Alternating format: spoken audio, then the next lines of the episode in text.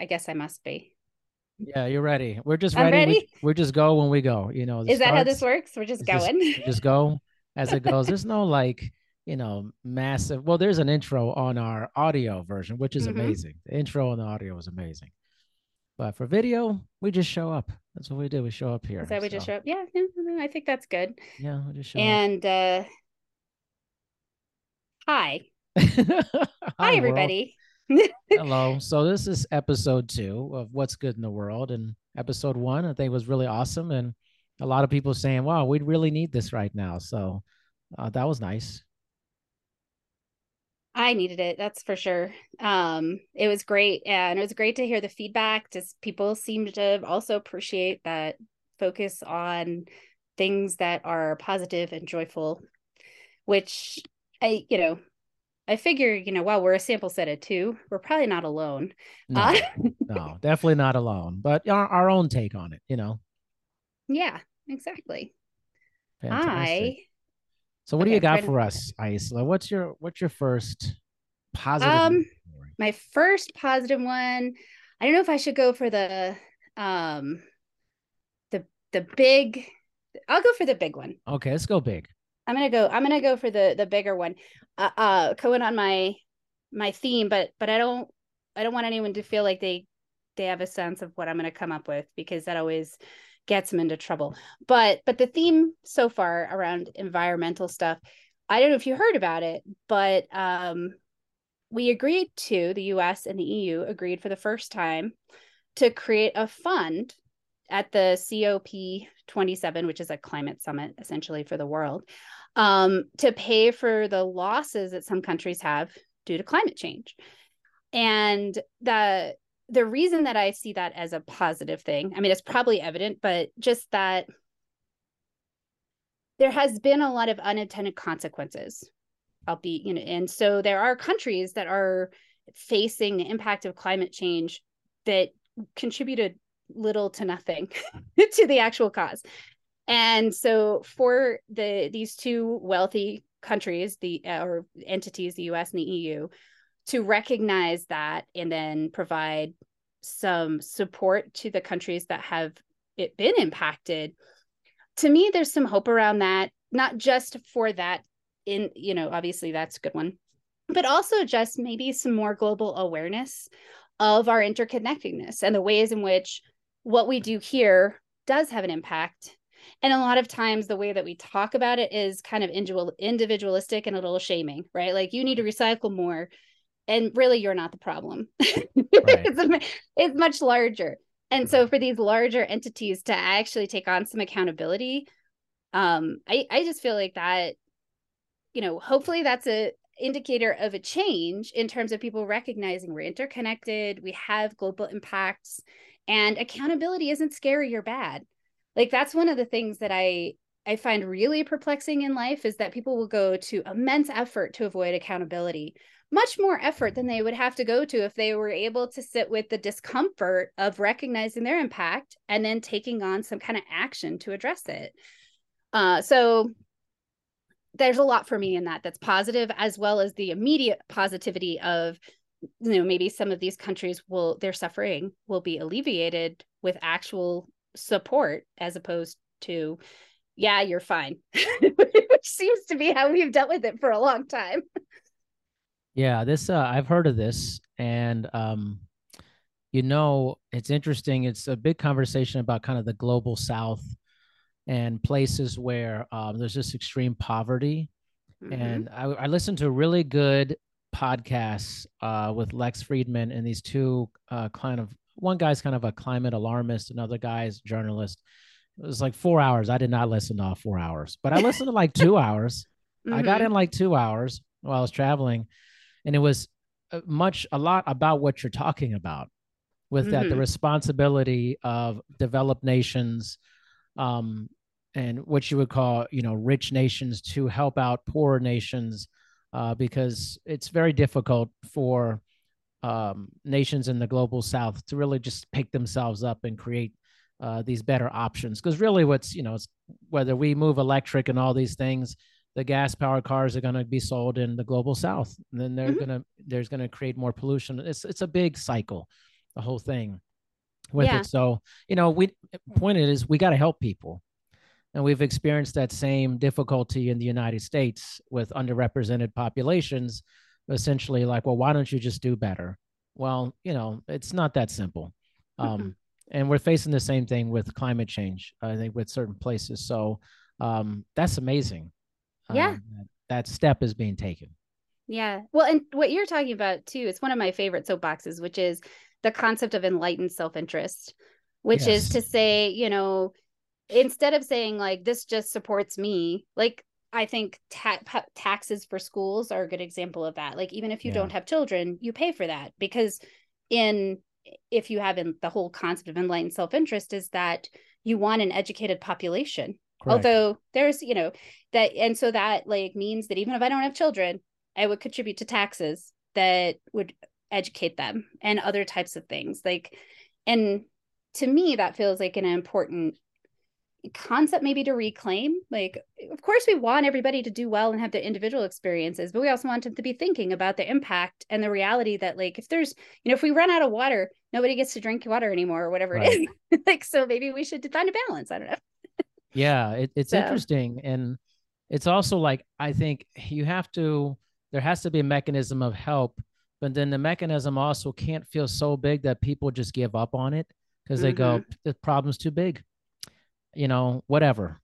You know, it's mm-hmm. this kind of inertia that humans have, in addition to avoiding accountability, which when you said that, I was like, wow, I love the way you said that. It's like we'll scratch and claw to do everything but that part mm-hmm. of it. And that's a very innate thing with humans and small things and large things. I mean, I've done it. I'm not pointing a finger at anybody else. Like, How dare I mean, you I'm, say these things? right. Like I, I 100% have had those experiences where I realize like, oh, I have been putting way too much effort into like trying to look good or trying to yeah. convince myself that my behavior wasn't problematic for whatever reason. And it's, it's I mean, it's very uncomfortable to look yourself in the face and be like, wow, I'm not showing up the way I thought I was or wanted to. That's a really painful experience. And it's way less work. So if you're lazy, I suggest accountability. I suggest accountability. How about that accountability thing? I'm going to suggest that. Like, I'm just saying, if you yeah. want to do less work, go for accountability. That's right. It's what a fantastic thing that's happened. I mean, I, I hope to hear more good news in that light because I, you know, I think it's it's pretty well known that at this point there's not a huge amount of denial uh, that there are things changing in our climate. Mm-hmm. And you know, there used to be a huge amount of pushback on that, but I think there's just so much out there and data and stuff. It's it's very difficult to deny that something's going on. And yeah. And also it just it just also shines a light back on poverty and less fortunate and how it, it, it many times it is the responsibility of of well people or well-to-do people to to help out and for us to help each other. We are a part of the same species here. I mean, mm-hmm. we're on the same planet. There's nothing else out there at this mm-hmm. point, mm-hmm. you know. So we should take care of each other and our only home that in all honesty is what we're going to have for a very long time continue to yeah. you know and it's beautiful i just drove out to see my dad and he lives in southern utah and the the drive is so gorgeous yeah. and and also it's such a stark red country yeah. and i just i think about the the like the people that that came here from other countries or you know came here from the east when they were first kind of like forging out into places they had never been yeah. which is something i don't know that we as modern people can really understand because so much has already been like revealed.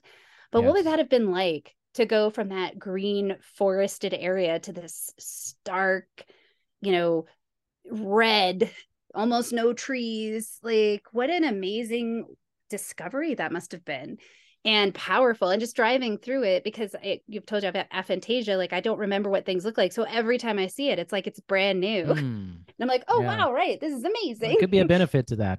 Like, oh yeah no aphantasia has a lot of benefits.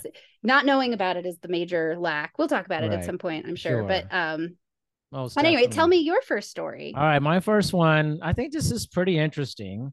So the world's first trial of lab grown blood could revolutionize transfusion. Ooh. So millions of people have just uh, basically been introduced to the first injected lab created blood.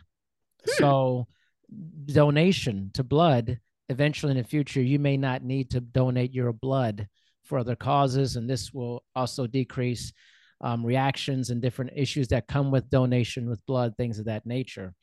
Um, so, this very small sample size, only two people have received lab grown uh, red cells uh, from blood that was created in the lab. There's been no side effects so far. Clearly, that's an extremely small sample size, but the fact that it's possible is mm-hmm. really amazing uh, yeah. for that. It just reminds me of how much humans are able to do when we put ourselves in the direction of helping other people, much like you were talking about with the climate yeah. aspect and, in medical and health and wellness. There's a lot of things happening like this. Uh, different in the same article, they talked about different technology to help deaf and hard of hearing people to um like these glasses that are like AR based glasses for that. Huh. It's like all these different technologies that we're not hearing about. But right. a lot of amazing stuff is happening in the world. Literally lab grown blood. I was like, mm-hmm. wow, this is mind blowing, you know. That's awesome. I have to say like I have you know, a friend of mine is uh vegetarian uh mm-hmm. for because they identify as a pacifist right okay and so we have a lot of interesting conversations about that and i was like well would you eat you know lab grown meat and. And the answer isn't really important but it's interesting because like i know it's fine but i definitely i wouldn't say I have a fear of it but maybe it is a fear i'm just like what's like i i think i have that that that uh, lizard superstition thing going on mm. where i'm mm. just like that is so cool and I'm glad they're doing it. And I know they make synthetic things all the time that I really like. But I don't know, like I mean I, I don't even have like a point per se, just this feeling of like that inner conflict of like that mm. is so cool and it's exciting and it would make such a difference, right? Because synthetic blood would not be exposed to the same environmental concerns, right. such as diseases or um, things in the blood that weren't expected, right? right? So it would be much safer and easier to acquire and to make sure you have exactly what you need. And then there, so I'm like, that's awesome. And then this, the other part of me is like, but, but I don't even have like a good, there's nothing that follows it. It's just superstition, I think. Mm you know right. i don't know like i don't know if you've ever had those moments of feeling that like awareness of your own superstitions but yeah there's there's uh there's something there it's like maybe some hesitation or something that maybe is hard to define uh, what mm-hmm. that is like the lab grown meat thing is interesting i follow this very closely mm-hmm. and um you know i've been a meat eater my whole life but i feel like uh i've i'm very close to being what you call a vegetarian at this point and I would say like I've become more ethical based as we've gone on. And I feel like I told my wife that not long ago. I was like, I can see in 10 years I won't be eating meat. I mean, I can just feel it. You mm-hmm. know, it's like, you know, and and I think that we're catching up to this idea. Because I I told a friend of mine when we were on this podcast one time, he's like, What do you think humans are gonna regret like 200 years from now? I'm like, factory farming for sure. Mm-hmm. Most definitely. Like yes. we're gonna be like, what were those idiots up to back then? You know, right? but but it's amazing the things that we can create. Mm-hmm. And it's almost like it's limitless almost. You know these ideas come to fruition. It's like what else can we do? I just never even thought about that idea of like lab grown blood this is yeah. not even a concept to me until i read it. Mm-hmm. right? And and that's it's the there's so many possibilities, so many innovations, and there's so many people out there trying to do things. And, you know, most of them are going to fail or go into obscurity right. because it's kind of how it works. You know, most of my ideas don't work out the way I want them yeah. to. And that's fine. That's all. I, I think that that's part of why there's uh, honestly like a reward you have a dopamine reward system that works on um also being wrong like essentially they've they, you know you get the most uh, dopamine for being right half the time i feel like there's some evolutionary like incentive to experiment or seek the unknown because that's where the the new options come from is Yeah. somebody trying things and you have to try a lot of things before you find the thing that works um you know Yeah. I feel this way kind of like like with social robotics that I feel like it's a really just burgeoning field. I'm so fascinated by it, but I'm kind of like, well, do I what is my hangup about robots or like having a robot in the future or the ethics behind it? But then again, we all have robots in our homes, generally speaking. You Mhm. know, it's just what's what's the kind of the cliff when it becomes more of a social aspect Mhm. of it and like how what rights robots have and things there's these are like questions we're going to grapple with in the future probably far beyond when i'm alive uh i'm gone but i think we're headed towards this future of infinite possibilities of incredible innovation. Um and it's just i'm surprised though when i hear about things like this lab grown blood because i'm just like why didn't i think this was a thing? Like Mhm. just you know when somebody tells you something you're like duh. Like why Mhm. didn't i think about that you know what is i'm guessing um and we'll we have links for all these things or references Yeah, they'll be in the notes for just for yeah. those of you that are listening but um i'm curious what the difference between synthetic blood and lab grown blood is Yeah. like um probably they start with cells i don't know i don't know i didn't go But- deeply into it but i was Mhm. like wow this is pretty like mind-blowing you know mm-hmm. Well, and just think about that, like in terms of, as you said, maybe it's a small sample size, have to do a larger one to move forward. But in terms of things like emergency places in, you know, areas where accessing blood for patients might be more difficult or time consuming, there's a lot of people that could potentially be saved or less Mhm. damaged if that was available without having to go through the other the process of harvesting it which sounds weird to say i know right Yeah, we're harvesting your blood Like, it's So, amazing it's really that is amazing awesome It I is like that. awesome. Yeah, I think I, I was like really stunned by that, and I was like, I'll be sharing that today on Mhm. here. So, but that's cool. So, what do you have next for us? so um my other one's a little so yeah it starts with a, a low note but it but it has a high note to Okay, the to the end all of right. it which is that we we are aware it's been objectively assessed that our country america usa whatever we want to call it uh, has a, a a loneliness problem. And uh you know there's been a rise in suicides and uh suicidal thoughts amongst all ages specifically also children. Um and that's and that was before the pandemic we were already going up there. And um one of the solutions that this uh our article talks about is libraries libraries can unite a lonely divided nation the time has come for a great knit- reknitting, which I really just love that title, across America. The country's most egalitarian institutions, its public libraries, are a crucial place to start. And so this person's talking about a solution as a place for, uh, you know, recognizing that libraries and librarians are often uh, crucial pieces of social infrastructure and access, and they're they're everywhere. Uh, I don't know in in Canada when the pandemic first started, the libraries like got together to disseminate local food because they're like we already know how to sort and organize things and we're everywhere because that's what librarians Yeah, do they're great yeah. um and they have a lot usually have a lot of services and they're frequently um freak they're frequently uh, visited by people from across the spectrum in terms of ideologies uh, racial and ethnic backgrounds as well as socioeconomic status. Um i don't know. So i was just i mean i liked that somebody was actually acknowledging the crisis with a suggestion of a way to um you know kind of support something that would bring about some community. Um and i also liked to just talk i mean i love libraries i don't know about you but when i was a kid going to the library was the greatest of freedoms i could go wander and find every single book i ever wanted and when I was a kid, you could take like 30 out, and I did. Wow. like I was a voracious reader, you know. And I don't know, I just like that, you know, they're still here performing that that opportunity to open yourself up to a whole new world. So You know what's interesting about libraries? I I think I'm the opposite of you on this. Uh-huh. I've never been a voracious re- reader okay. of anything. Like I'm like a big like I don't know. I've been to many libraries in my life. I think they're amazing. Actually, they're amazing places.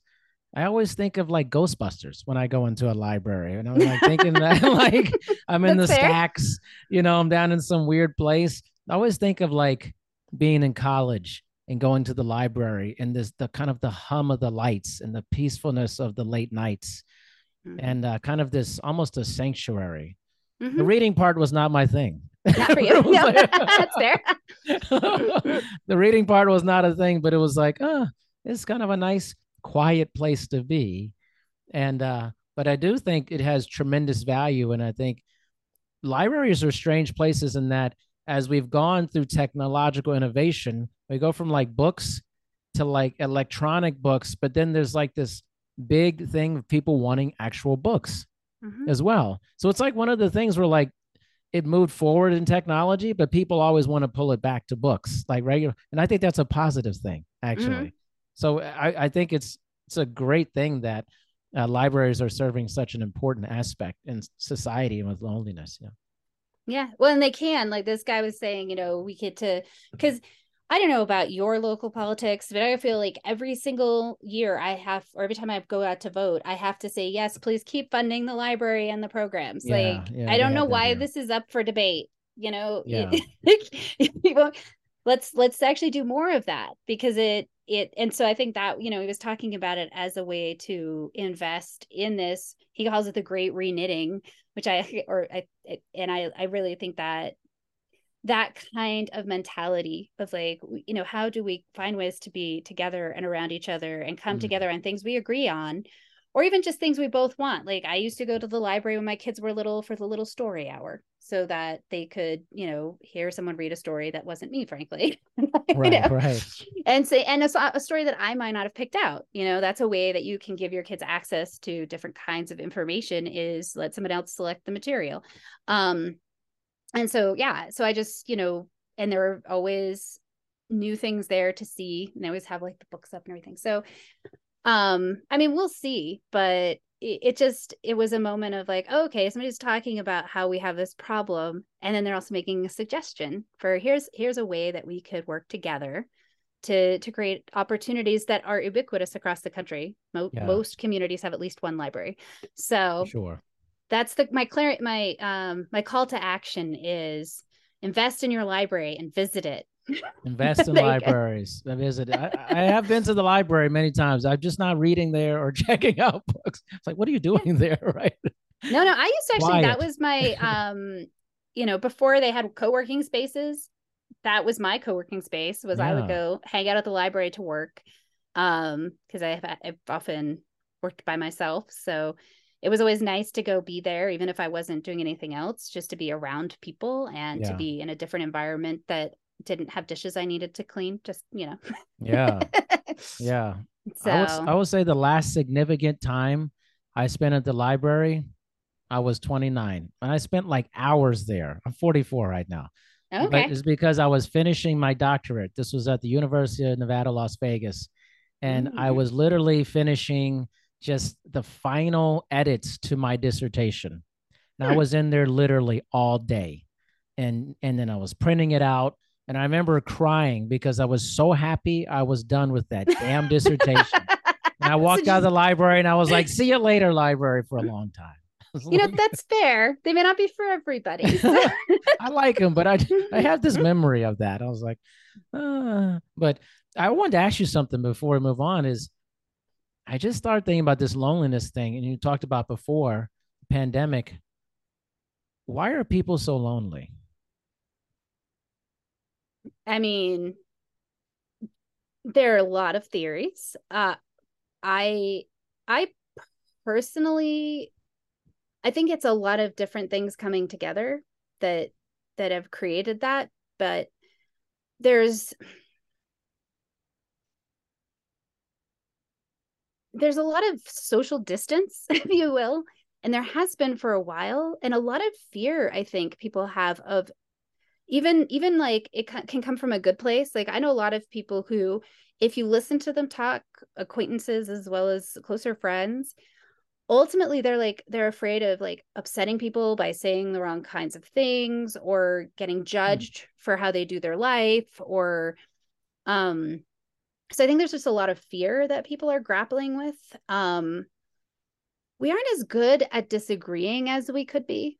Like, you know, and I personally believe that with all the best intentions, we made some choices in our public education. Um, like we removed a lot of the soft skills education because it was uh, biblical stories.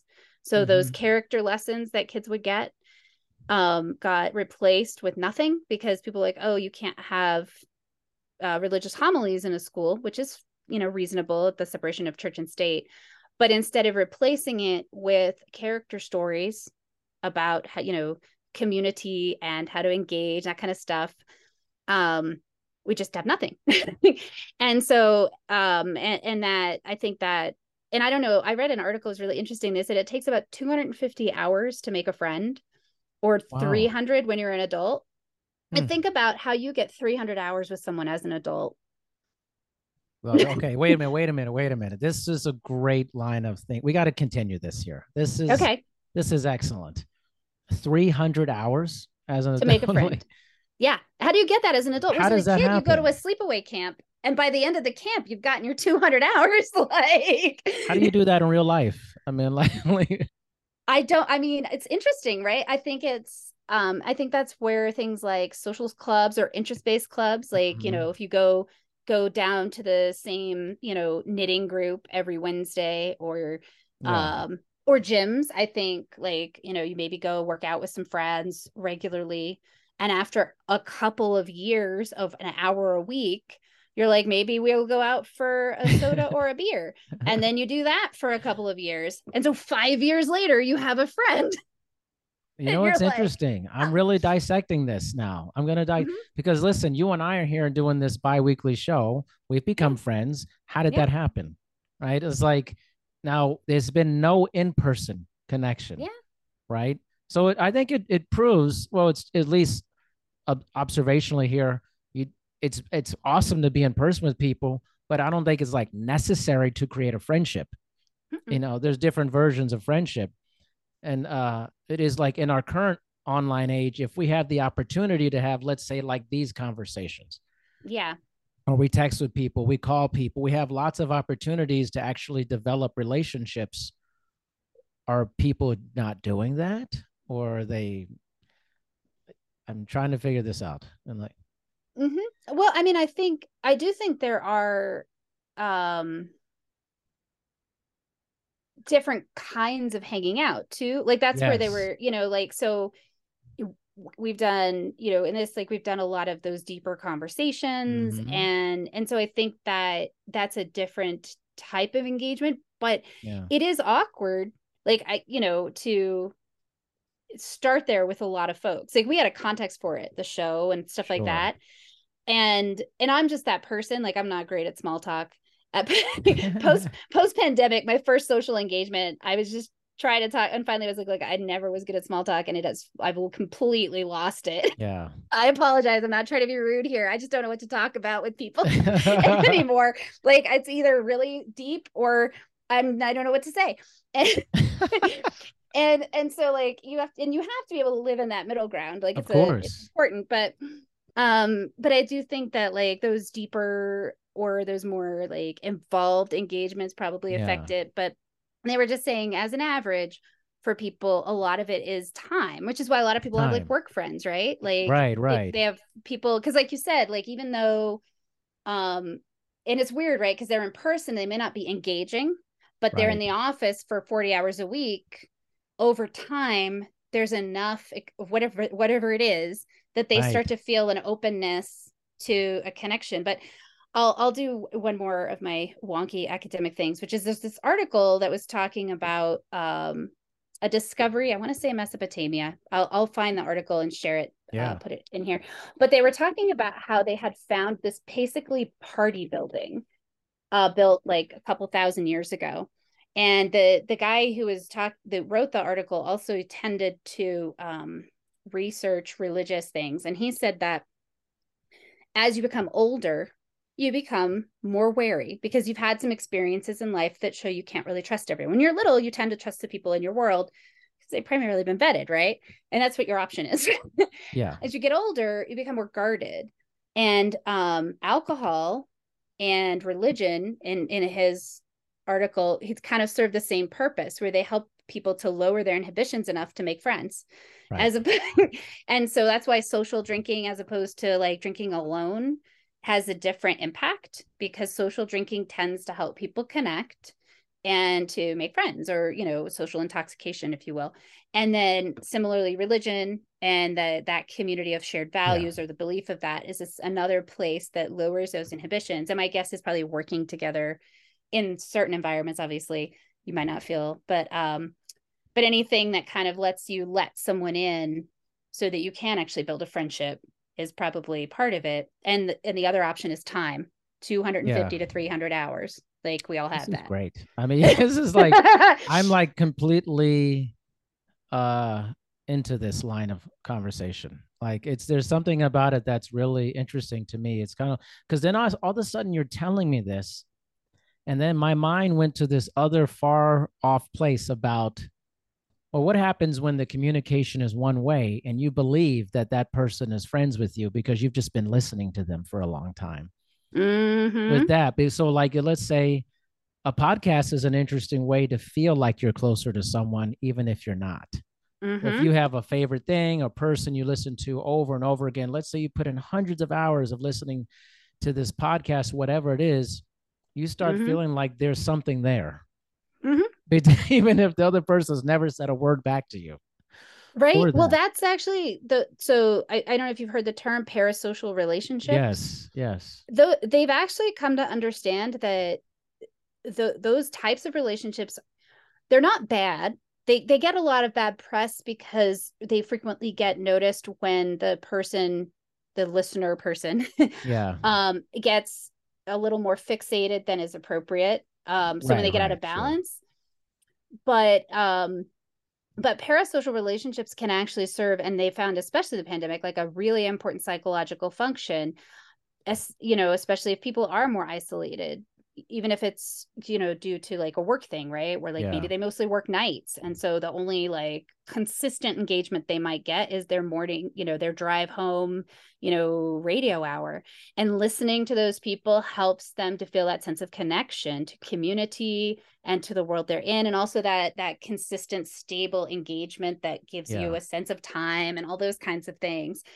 So um parasocial relationships are actually really they're they're in they're an intriguing field of study as far as I can you know can tell and yeah they they provide a really big benefit but they aren't a friendship because as you noted right. they tend they're one-sided they're like one-sided yeah. if if you don't know that person you cannot be friends with them you can you no. can have an opening to that you could be willing to but until you actually have the opportunity to engage and get to know each other it's all fiction yeah so.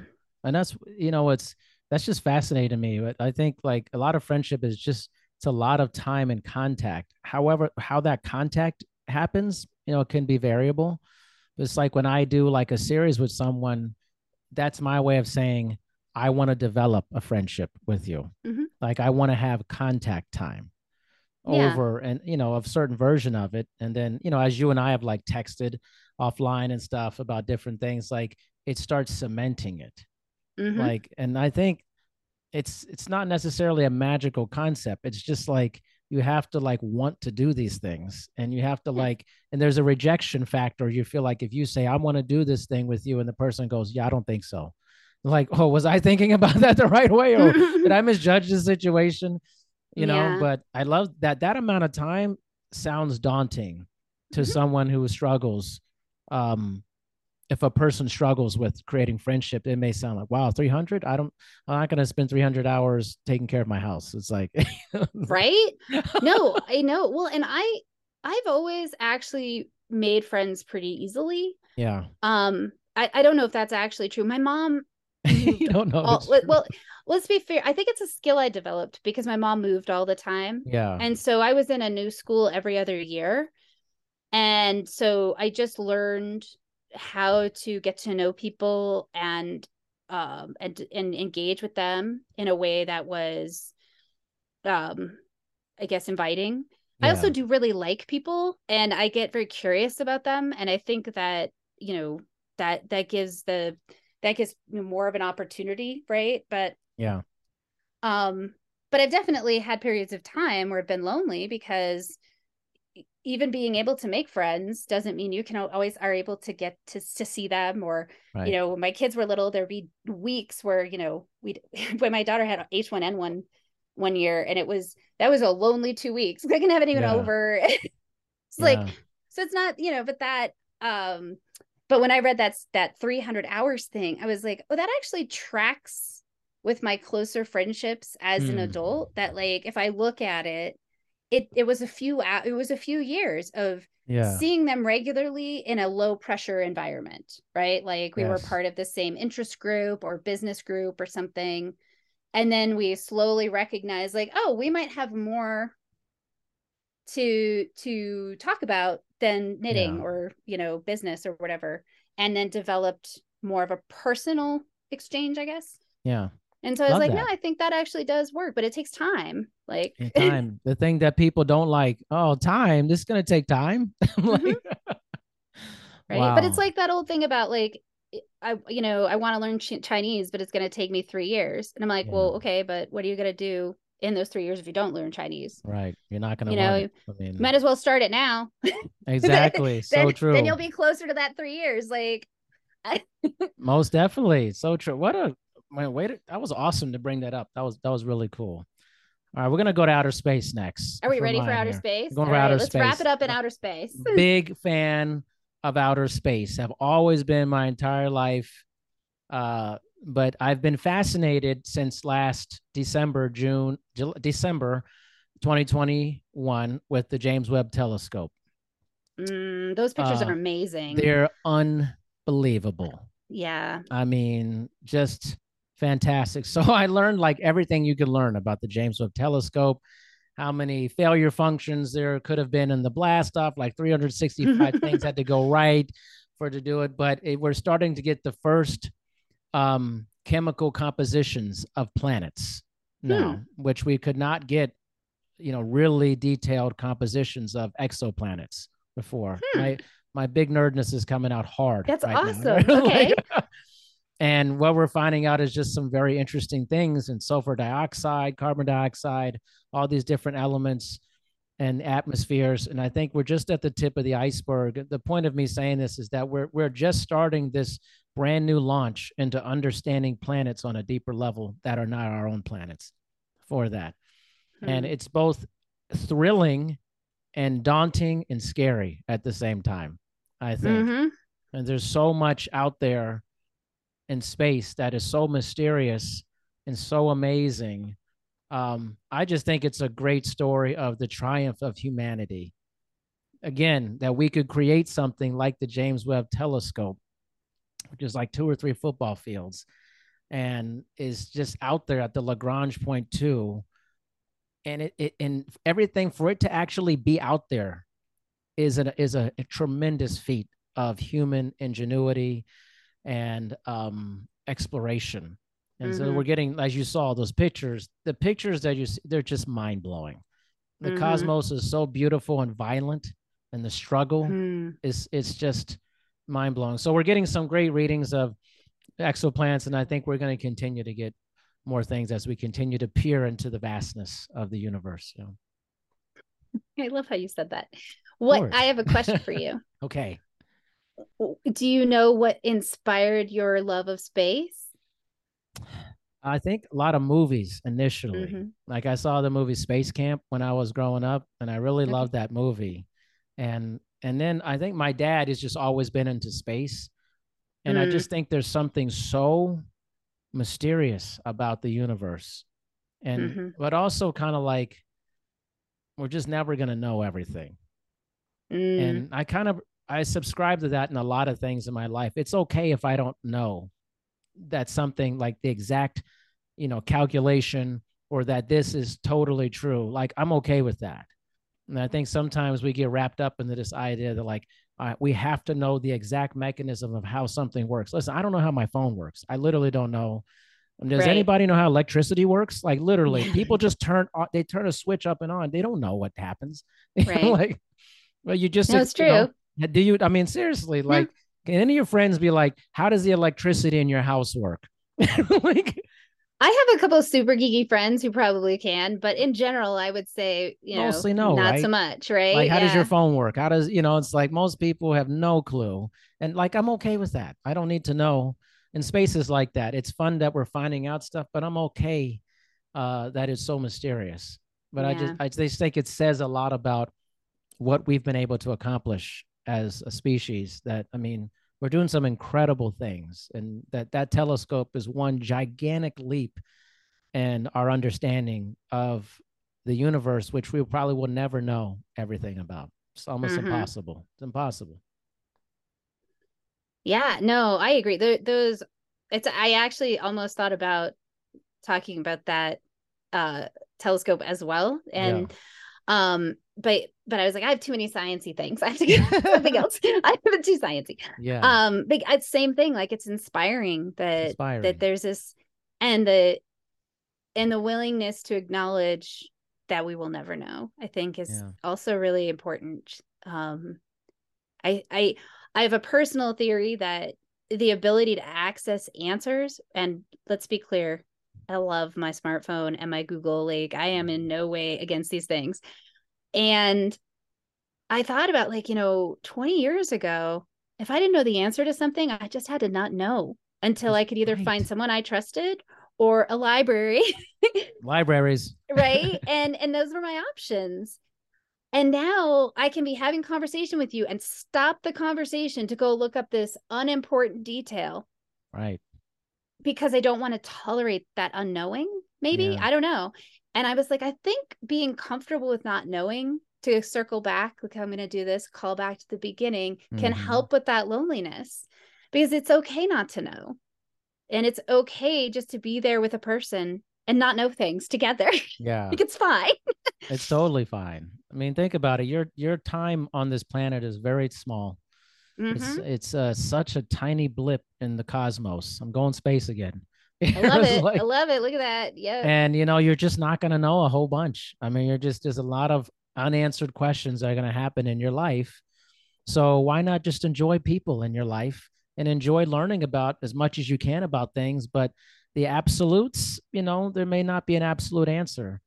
uh, there are no everything. absolute answers. Okay. no, but you know enjoy the things that give Yeah. you pleasure that are good and give you community and connection. Um but the cosmos to me is it's like it's literally i can see why you know the final frontier. It's like Mhm. man there's nothing final about it. There's you're not, you're not going to get a final answer about it. I mean it's just it's a beautiful violent struggle happening out there the cosmos is dangerous but it's also so beautiful at the same time it's kind of like humans you know Yeah. it's like it's very similar yeah. No, it's really beautiful. You I agree those, with that. those pictures are like those pictures are so inspiring Uh, people need inspiration you know it's like more than ever it's good to have things that you feel inspired by and it's great when it's a person but sometimes just an image can be just so inspiring and when i think about that and i think about you know when they point that camera towards a piece of space that's the size of my finger and there are billions of galaxies in my finger yeah. and a that's overwhelming to me it's emotional to me you know Yeah. so it's daunting that makes sense. yeah No, it is. It's so much. And it is. And like what you're saying, I think that is so important to have the chance to acknowledge the things that create wonder for us. Mm, like in that in that in that very original sense of the word it is wonderful and awesome and yes. like feel that you know we've become a little i think saturated with awesome to the point where maybe we don't take a moment to recognize like this is amazing yeah yeah I, I love the way you said that. That was a that was incredible. Oh, Makes yeah i like breaking down wonderful wonder and awe. Like when's the last someone told you heard someone go oh i was just in awe of this thing that i saw and the wonder and you know the majesty. These are Yeah. often not how we use these words in today's world as much but man there's some incre- I've seen some incredible things like that in my life on this planet, and certainly pictures of things off of our planet. And uh, Yeah. hopefully this this show is is trying to be part of that, which is you know let's let's take in, let's drink in the wonder of people and the news and things that are really good that's happening in our world. You know, Yeah, because there's a lot, and and that's that's a lot. there's a lot and the the reality is that you know we all have our daily struggles and we all have the you know larger struggles that we participate in and we all have people that we care about who are dealing with things that are varying degrees of challenging difficult or awful. And it's not to say those things aren't real or important.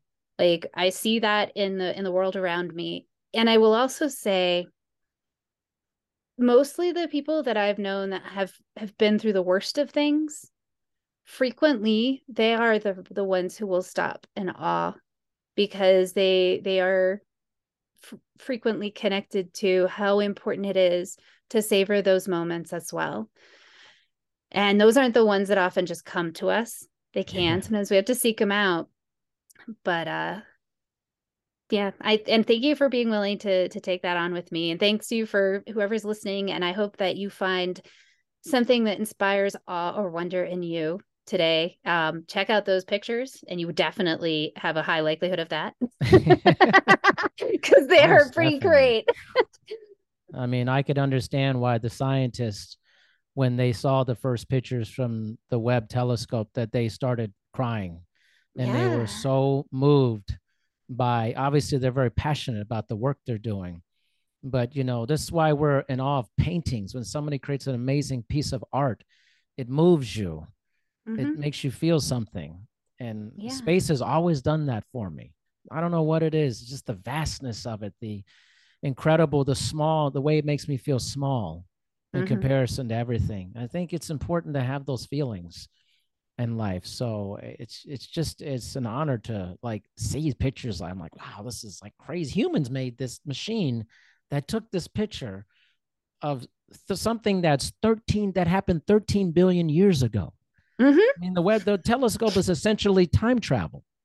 Yeah, like- that's pretty cool, huh? That's mind blowing. like literally, Yeah. you're seeing the light from something 13 billion years ago. It's essentially the same thing that happens with our sun. You're not seeing the sun, the light from the sun as it happens. You're seeing it minutes later or Mhm. that. That's like that's like nerdy, amazing science, right there. It's like you know, Mm-hmm. Yeah, it's awesome. But yeah, like that. Awesome. awesome. That's what we're gonna say. Awesome. Okay, Awesome. Isla, this is always. uh I'm so glad we're doing this. I really Yeah. am. Me too. Thank you for taking the the opportunity with me and I uh I can't wait to hear what your um good news is in for episode 3. That's always I, I will say it was kind of fun to be like, all right, like i'm too sciencey I want to do something fun. Yeah. yeah, it's fun to but see that's part of the whole thing is like thinking about focusing on something good. yeah. Like what do I want to present? And that I think is part of the whole beauty of this journey is like focusing your attention on good things. And that's what we hope when you listen that you're focusing your attention on good things. There's Yeah. just so much out there. That's good. and let us know what you come up with. We're both findable. Yeah. we're Yeah, we're very I'm very curious what what find but what other folks find as well. Yeah, most definitely. Thank you, Isla. Appreciate it. Thank you. Take care.